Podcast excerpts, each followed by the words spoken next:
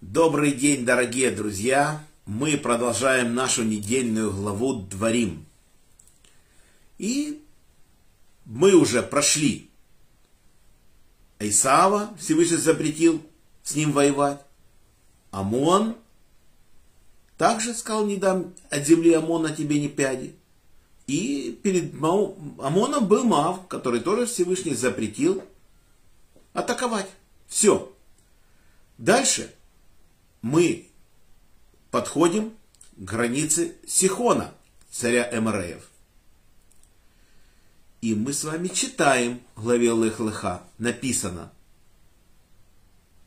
что Всевышний обещал нашему праотцу Аврааму, это ему это было 70 лет. Он в разведке, и Всевышний говорит, что четвертое поколение возвратится сюда – в эту страну, страну Кнаан.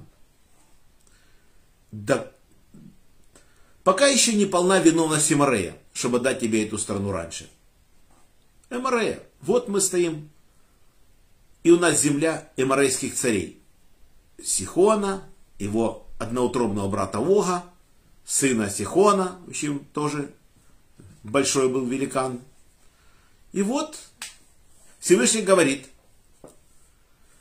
встаньте, двиньтесь и перейдите поток Арнон. То есть мы знаем, что Арнон это граница между Мавом и Имаревью. Ту часть, которая идет до потока Арнон, она была тоже страной Мава, и Сихон захватил ее себе. Смотри, я отдал в руки твои Сихона, царя Хешбона, Эмарея, и страну ее, начинай завоевывать ее. И затевай с ним войну. То есть в данном случае Всевышний сказал, затевай с ним войну. То есть, вызывай его на себя. Потому что если ты нападешь на города, и они там закроются, в крепостях своих будет тяжело с ними воевать. А так Всевышний хочет, чтобы мы его выманили на себя. Сегодня я начну отдавать тебе страну эту, наводить ужас на них, страх перед тобой на народы, которые перед тобой перед всем этим небом. Едва услышат они весть о тебе, как овладеет ими страх и ужас, и смятение перед тобой. И отправил я послов к Сихону, из пустыни к Деймот, к царю Имареев, с такими словами мира. Значит, дай мне пройти через твою страну. По проложенной дороге пойдем, и если будем брать воду у тебя или еду, все будем за деньги покупать. И главное, сказали послы, как поступили со мной сыны Эйсава, живущие на Сиире, и Моавитяне, жившие в своей стране, в Моаве, и аманитяне, они нас пропустили пройти через свою дорогу. Сихон прекрасно знает, как мы идем, за нами наблюдает весь мир – он прекрасно знает, что это обман. Эйсав вышел нам навстречу с мечом и сказал, не пройдешь. Всевышний запретил, и мы обходили гору Сир многие дни. Маав нам Всевышний запретил трогать, как у Исава сказал, не дам из земли мама тени пяди, также и Амон запретил Всевышний трогать. Невзирая, что они не встретили нас хлебом солью, когда мы шли в пустыне, что если бы не Всевышний, мы бы с голода умерли с такими братьями нашими с сыновьями Лота. Но, тем не менее, Всевышний сказал не трогать. Конечно, когда Сихон это услышал, уже понял, что это ложь, и он решил выступить. Он был уверен в своей победе на 100%. Он не сомневался, что его мощь, его сила, что он одолеет сынов Израиля. Потому что он великан, ну кто такие сыны Израиля? Он понимал, что никто его не трогал, он же живет 800 лет на земле. И никто его не может сломить. Он великан, ему платили дань все эти 31 царь кнаанейский, чтобы он никого через свою страну не пропускал, и эти цари жили в безопасности. Он был как сторожевой пес. И все, у них было все хорошо, они платили дани, жили себе беспечно. И он решил выступить. Но Всевышний сделал его сердце упорным. То есть мы помним, как Всевышний ожесточил сердце фараона. И так Сихон попался в эту ловушку. Сказал Всевышний, смотри, я отдаю тебя Сихона, и страну его, начинай завоевывать страну его. И выступил Сихон против нас, он и весь народ его на войну в Яхаце. И мы его разбили, полностью всех уничтожили, никого не оставили в живых, ни одного души живой в стране Эморейской Сихона не осталось. Но скот Всевышний нам разрешил взять себе. Это не Иерихон, когда Всевышний сказал истребить скот, или дальше у нас такие будут случаи, когда Всевышний запретит. И здесь мы взяли себе имущество, и скот мы забрали себе. Эта война стала известная на весь мир. Потому что Всевышний для нас остановил солнце. Пока мы не победили Сихона, солнце стояло. Вечер не наступал. Пока война полностью не была закончена, во всем мире темнота не наступала. Это было удивление, весь мир узнал, что это произошло. У нас в истории есть такие случаи, когда Всевышний останавливает солнце. Первый из них вот этот случай для нас в пустыне. После этого Егошуа. Так получилось, что один народ, Геваним их называет, они понимали, что Всевышний сказал уничтожить Кнаанеев. И они решили хитро поступить. Они знали, что Егошева праведник, и что если он что-то пообещает, он выполнит. Они хорошо понимают, с кем имеют дело. Эти Геваним пришли к Егошева в стопленных башмаках с черствым хлебом, Говорят, мы далеко, мы издалека пришли, и мы хотим заключить с тобой мир, чтобы ты нас не тронул. Егоша подумал, дальний народ, и не относится он к этим народам, о которых говорил Всевышний, семь народов Кнаана, которые зверствовали перед Всевышним, и Всевышний сказал их уничтожить. Егоша заключает с, ним, с ними мир. Но не тут-то было, когда мы прошли небольшое расстояние, они здесь живут. И Иошуа ничего не может сделать.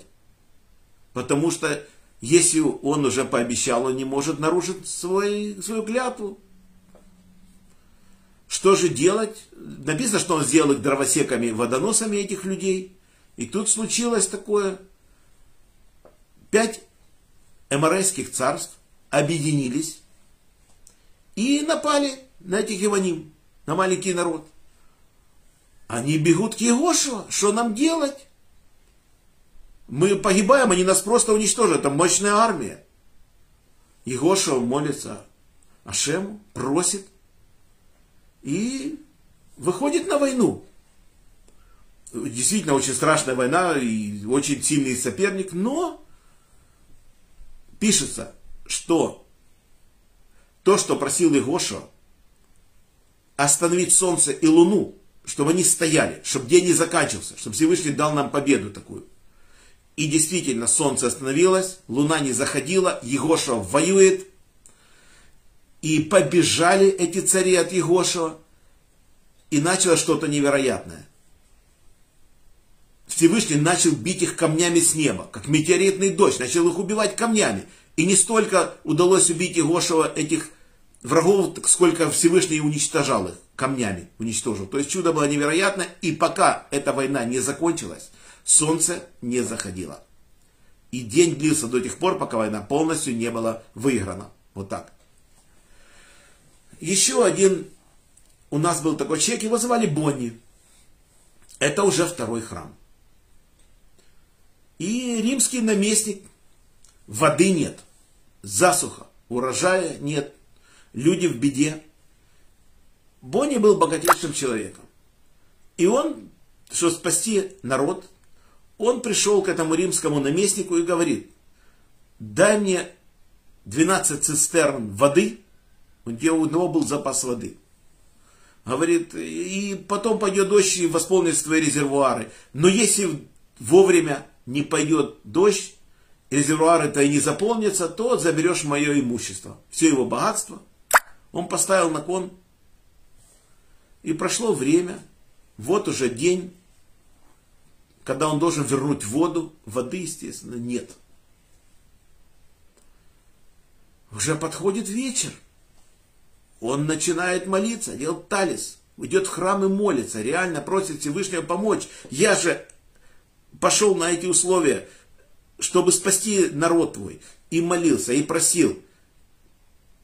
В общем, понял уже этот богач, что завладел имуществом этого Бонни. И уже рад. Но Бонни выпросил у Всевышнего, чтобы он продлил день. И тут начался дождь. Дождь пошел, и все 12 цистерн были переполнены. И пришел Бонни и говорит наместнику, что все, вот вода, все уже выполнено, все, что я тебе обещал, я тебе ничего не должен. Он говорит, нет, уже вечер, уже стемнело, солнца уже нет. И ты лишаешься всего своего богатства. Он опять молится, просит Всевышнего, и Всевышний открывает небеса и солнце. День наступил, продлил день. И так Всевышний спас этого человека Бони, его назвали Накидмон Бенгурион, человек, который выбросил у Всевышнего продление дня, остановил солнце. То есть такие у нас были три случая. Естественно, они остались известны на все времена. Так мы победили Сихона, царя Эмареев, и продолжили путь. Завтра будем продолжать. А на сегодня наш урок заканчивается. Урок был дан за поднятие души.